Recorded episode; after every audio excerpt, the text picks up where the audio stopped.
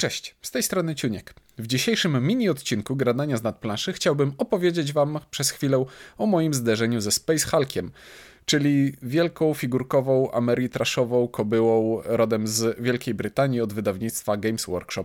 Co to jest Space Hulk? To przede wszystkim marka instytucja umieszczona w świecie Warhammera 40 tysięcy. Z drugiej strony Space Hulk to taka ramotka o rzucaniu kostkami i poruszaniu figurkami po planszy, która jest starsza ode mnie. Z trzeciej strony Space Hulk to gra legenda, która za każdym razem, kiedy pojawia się na rynku, od razu zostaje wykupiona i dziwnym trafem e, Games Workshop nie robi do druku od razu, tylko czeka na kolejny przez parę lat. Więc jeśli chcielibyście w tej chwili pomyśleć sobie, że o, zakupiłbym sobie takiego Space Hulka, to e, wyłącznie z drugiej ręki. Ale nic to, to nie jest pierwszy raz, kiedy poruszamy temat gry, której nie da się dostać. Załóżmy więc, że pudełko w ręce nam już wpadło, a pudełko jest duże, a w pudełku w środku oprócz gry znajdują się modele. Chociaż nie, na odwrót.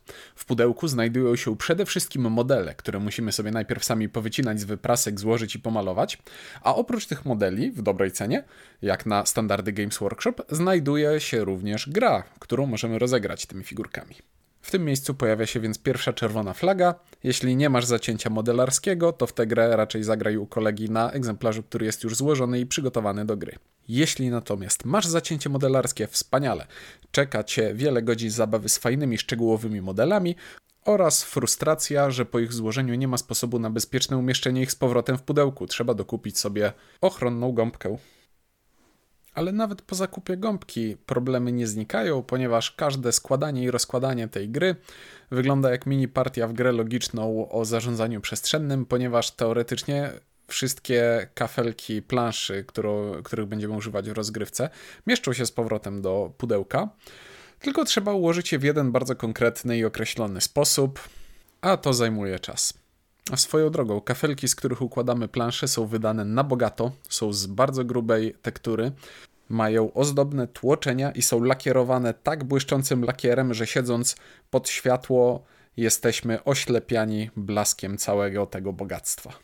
To teraz do rzeczy. O czym jest gra? Gra jest o tym, że autorzy Space Hulka obejrzeli kiedyś drugą część Obcego Jamesa Camerona i stwierdzili, że chcą zrobić grę planszową w tym klimacie bez płacenia żadnych kosztów licencyjnych.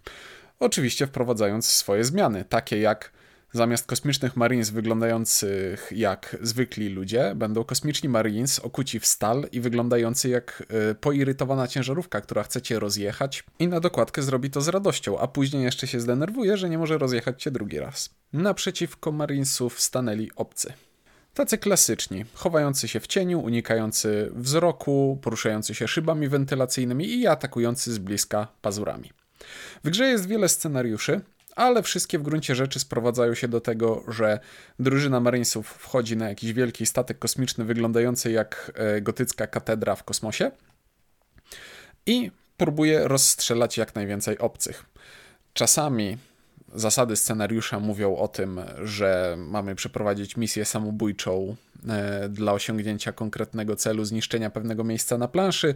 Czasami jest to walka o przeżycie, ewakuacja, czasami przeniesienie jakiegoś przedmiotu w drugie miejsce na planszy.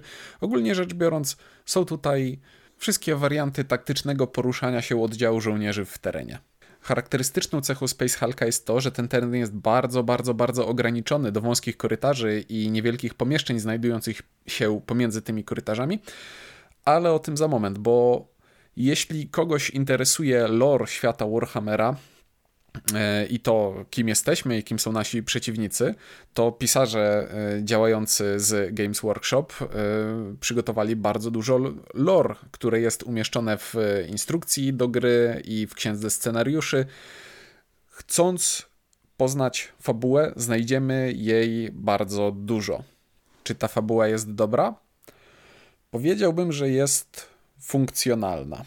Ale ogólnie moje podejście do Warhammera 40 tysięcy jest takie, że bardzo podoba mi się stylistyka tego świata, a nie jestem fanem podchodzenia do wydarzeń i historii w e, tym świecie w sposób e, zbyt e, poważny, bo jeśli zaczniemy do tego podchodzić bardzo poważnie, to nagle okaże się, że Warhammer albo na przykład książki Dana Abneta z serii Herezja Horusa to książki o przygodach kosmicznych faszystów na obcych planetach. No nie wiem, nie wiem. Wolałbym, żeby to było bardziej satyryczne. Space Hulk robi jednak pewną rzecz bardzo dobrze. Możemy zignorować tę całą wielką fabułę i wielkie motywacje bohaterów i skupić się tylko na tym, co jest tu i teraz, w ramach tej jednej partii, jednego scenariusza. Bo niezależnie od historii życia bohaterów, którymi kierujemy, bardzo łatwo jest się z nimi identyfikować, kiedy walczą o życie w trudnym terenie. Można nawet pokusić się o stwierdzenie, że to bardzo dobry przykład opowiadania historii za pomocą mechaniki. O! Takim przykładem dobrej historii jest scenariusz Suicide Mission. Jest sobie statek kosmiczny, którego lot musi zostać zatrzymany za wszelką cenę. Na jego pokład wbija oddział kosmicznych Marines, ma się przebić do e, kabiny pilota i ją zniszczyć. Wygląda to w ten sposób, że mamy sobie kilku żołnierzy wyposażonych w, w broń palną i jednego, który ma miotacz ognia. Moim celem jest odeskortować żołnierza z miotaczem ognia w odpowiednie miejsce na planszy, wystrzelić tam gdzie trzeba i zebrać laury zwycięstwa. Gracz grający obcymi natomiast musi mnie za wszelką cenę powstrzymać. W tym scenariuszu albo w prawo, albo w lewo. Nie ma szansy na remis. A jak sterujemy grą? Jak to ze starymi grami bywa? Bardzo prosto, ale i trochę trudno. To znaczy, każdy z graczy ma w swojej turze do wykorzystania punkty akcji. I na przykład gracz grający Space Marinesami może wykorzystać dla każdej swojej figurki 4 punkty akcji. A za punkt akcji można robić rzeczy, jak na przykład krok do przodu, albo obrócenie się o 90 stopni w prawo, albo można wydać szaleństwo, dwa punkty akcji, żeby zrobić krok wstecz. Cała akcja odbywa się na podzielonej na kwadratowe pola planszy, po której poruszamy się ciężkimi jak czołg żołnierzami, którzy wszystko robią bardzo powoli i ostrożnie i ociężale. I najczęstszym problemem, z jakim spotkamy się w grze, jest tak zwany dylemat korytarza. To znaczy, znajduję się w pomieszczeniu A Mam pójść do pomieszczenia B. Pomiędzy tymi miejscami znajduje się długi korytarz. Kiedy wejdę do niego oddziałem żołnierzy, oni się już nie przegrupują. Nie potrafią zamienić się miejscami. Nie ma na to miejsca do manewru. Dopiero dochodząc do kolejnego pomieszczenia, będą mogli się troszeczkę przetasować i przegrupować. Obcy działają podobnie, ale z paroma różnicami. E, obcy na początku są na planszy niewidzialni. Poruszają się jako żetony. Mógłbym nawet y, powiedzieć, że tak jak w Nemezisie y, na początku widzimy jedynie szmery. I pod jednym żetonem może znajdować się jedna, dwie lub trzy figurki obcego. Gracz grający obcym to wie, gracz grający Space Marinesami ma taką mgłę wojny. I dopiero kiedy któraś z jego figurek zobaczy żeton, wtedy zamieniamy je na modele, które mogą nas atakować i do których możemy strzelać. Obcy mają w swojej turze do wykorzystania więcej punktów akcji, bo 6 na każdą figurkę i w gruncie rzeczy mogą wykonywać te same akcje co Space Marinesi, tylko ich ruchy są dosyć szybsze, bo na przykład podczas e, ruchu za darmo mogą się obrócić, ale nie mogą strzelać, mogą atakować tylko z bliska, a Space Marinesi podczas ruchu mogą za darmo strzelić i kombinować w ten sposób. Tak czy siak System jest bardzo prosty, ale każdy z graczy ma do nauki tabelkę akcji, które może wykonać i kosztów, ile te akcje kosztują i wyjątków, przy okazji których akcji mogę korzystać z akcji bonusowych, które nie kosztują mnie nic. Przewaga zmysłów obcych nad, nad ludźmi, ale jednak ludźmi, jakimi są Space Marines, jest oddana tutaj w bardzo ciekawy sposób, którego chyba nie widziałem w żadnej innej grze przedstawionego w taki sposób. Gracz grający obcymi może poświęcić na swoje ruchy tyle czasu, ile chce. Jednak kiedy zaczyna się tura gracza Space Marines, jego przeciwnik odwraca klepsydrę i mówi: Graj, ale jak piasek się przesypia, twoja tura natychmiast się kończy, więc lepiej, żebyś się wyrobił. Tego piasku w klepsydrze jest całkiem sporo i to nie jest tak, że tego czasu od razu brakuje i jest go mało, ale sama świadomość tego, że jest na nas wywierana presja, sprawia, że zaczynamy myśleć trochę inaczej i ten nasz genialny plan, który w normalnych warunkach byłby, byłby dosyć trywialny i prosty, bo to nie jest tak, że tych pól na planszy jest dużo i możemy bardzo długo rozkminiać, jaki jest optymalny układ naszych żołnierzy. Ten nasz genialny plan po prostu zderza się z rzeczywistością, zderza się z nerwami, zderza się z napięciem. Dawno nie grałem gry, która w tak prosty i naturalny sposób, takimi prostymi środkami budowałaby napięcie. Skuteczne napięcie. Bo jeśli zastanowić się tak na chłodno, to połowa rozgrywki mija na dosyć trywialnym rzucaniu kostkami. Na zasadzie, hej obcy, strzelam do ciebie, łap pocisk, rzucam dwiema kostkami. Jeśli na którejś z nich wypadnie szóstka, trafiłem i cię niszczę. Nie trafiłem? No to rzucam jeszcze raz i teraz wystarczy, że wypadnie mi piątka. Nie trafiłem raz jeszcze? No to rzucam jeszcze raz. Nadal trafiam dopiero na piątce. Nadal nie trafiłem? Ojoj. To może jednak teraz zamknę drzwi. Jak to nie mam punktów akcji? O nie, obróciłem się o 90 stopni w prawo na początku tej tury. O, będzie słabo. Ja wiem, że to na razie brzmi trochę prostacko i niepoważnie, tak na zasadzie głupia losowa gra, po co grać i jest w tym trochę racji.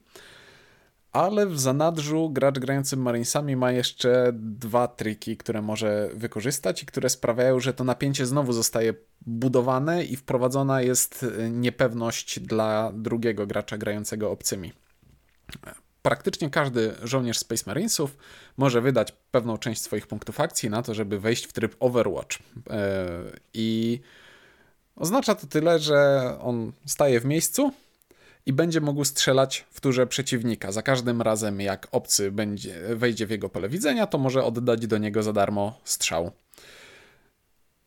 A skoro plansza zbudowana jest z pomieszczeń i długich korytarzy, to bardzo często dojdzie do sytuacji, w której jestem w stanie policzyć sobie, że jeśli obcy wyjdzie z tego pomieszczenia, to wiem, że ma 6 punktów ruchu, więc jeśli chciałby mnie zaatakować, to teraz wyda 5 punktów akcji na e, ruch i będzie miał tylko jedną okazję, żeby mnie dziabnąć pazurem, a ja będę miał 5 razy szansę do niego strzelić i być może go zastrzelić. Nadal brzmi to głupio, ale nie wiem dlaczego. Działa, na mnie działa z ręką na sercu przyznam, że dawno nie było dla mnie w grach planszowych tak emocjonującej sytuacji, kiedy widzę, że ten obcy się do mnie zbliża. Ja rzucam kośćmi i spudłowałem, więc on zbliża się drugi raz, więc znowu rzucam kośćmi i znowu spudłowałem.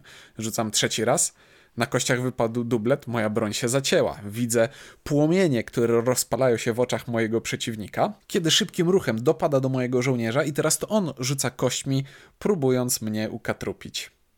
Ale jest jeszcze jedno. Tak jak klepsydra wywiera wpływ na gracza grającego Marinesami, tak jest jeszcze jeden element, który wywiera wpływ na gracza grającego obcymi. Gracz Space Marines na początku każdej rundy losuje sobie żeton, który mówi mu, ile dodatkowych punktów akcji ma do wydania w tej rundzie. I to może być od 1 do 6. Ta informacja jest ukryta przed obcym i te punkty akcji mogę wydawać w swojej turze, albo mogę wydawać je w turze przeciwnika. Więc przeciwnik nigdy nie może być pewny, nawet w sytuacji, w której zostawiłem sobie odsłoniętą flankę, przeciwnik może podejść i mnie zaatakować. Ale może to jest podpucha. Może zostawiłem sobie dwa zachowane punkty akcji po to, żeby kiedy tylko on wyjdzie z za rogu, wejść w Overwatcha i zacząć, zacząć do niego strzelać. A nawet jeśli spodziewa się tego, to może i tak zaryzykuje.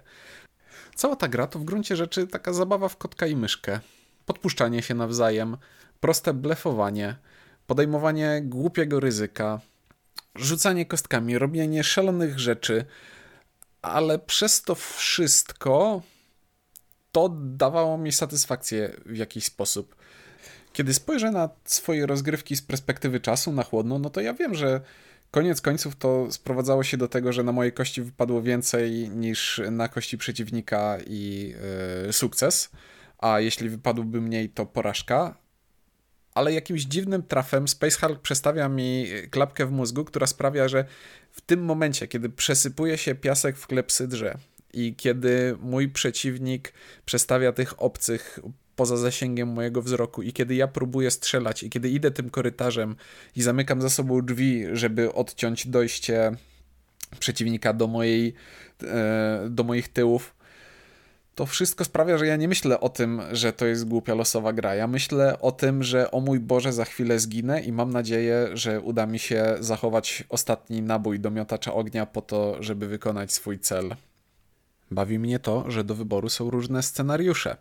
Jeśli ktoś lubi balans w grach, to pewnie tutaj dostanie palpitacji serca. Czasami jest scenariusz, który faktycznie obie strony mają podobne szanse na zwycięstwo, ale są scenariusze, w których jedna strona ewidentnie ma przewagę.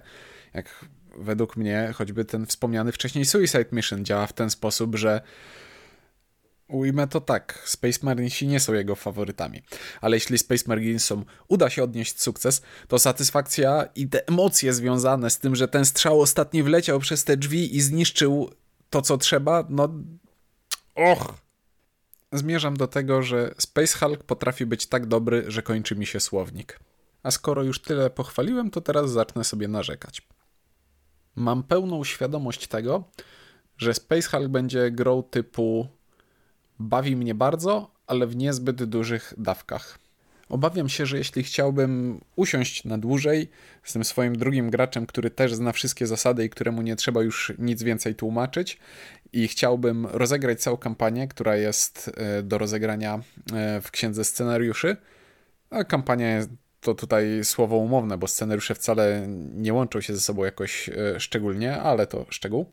Jeśli chciałbym rozegrać cały ten ciąg scenariuszy, to nawet mimo tej różnorodności celów i balansów poszczególnych e, partii, wydaje mi się, że dosyć szybko wkradłaby się powtarzalność i zobaczyłbym, że to jest gra o tym, że idziemy korytarzem i rzucamy kostkami. I im większą dawkę Space Hulka bym przyjął, tym bardziej uodporniłbym się na to, jak te rzuty kośćmi dają mi emocje. Czyli w sumie polecam do okazjonalnego porzucania sobie kostkami i zagrania, bo to jest bardzo fajna zabawka. I z lekkim sercem mówiłbym te słowa, gdyby to była gra z przedziału cenowego 85-120 zł, ale niestety tak nie jest. I nawet wiedząc już, jak dobrze się bawiłem przy Space Hulku, wydaje mi się, że nie dałbym za niego tyle pieniędzy, ile yy, chcą ludzie na rynku wtórnym. Ale z drugiej strony wcale nie zamierzam pozbywać się swojego egzemplarza. No chyba, że będę musiał awaryjnie zbierać fundusze na zatankowanie ciągnika. Za Space Hulka dałoby się zaorać 6 hektarów pola pod pszenicę. Zostawiam Was z taką myślą, dziękuję za uwagę i do usłyszenia w następnym odcinku.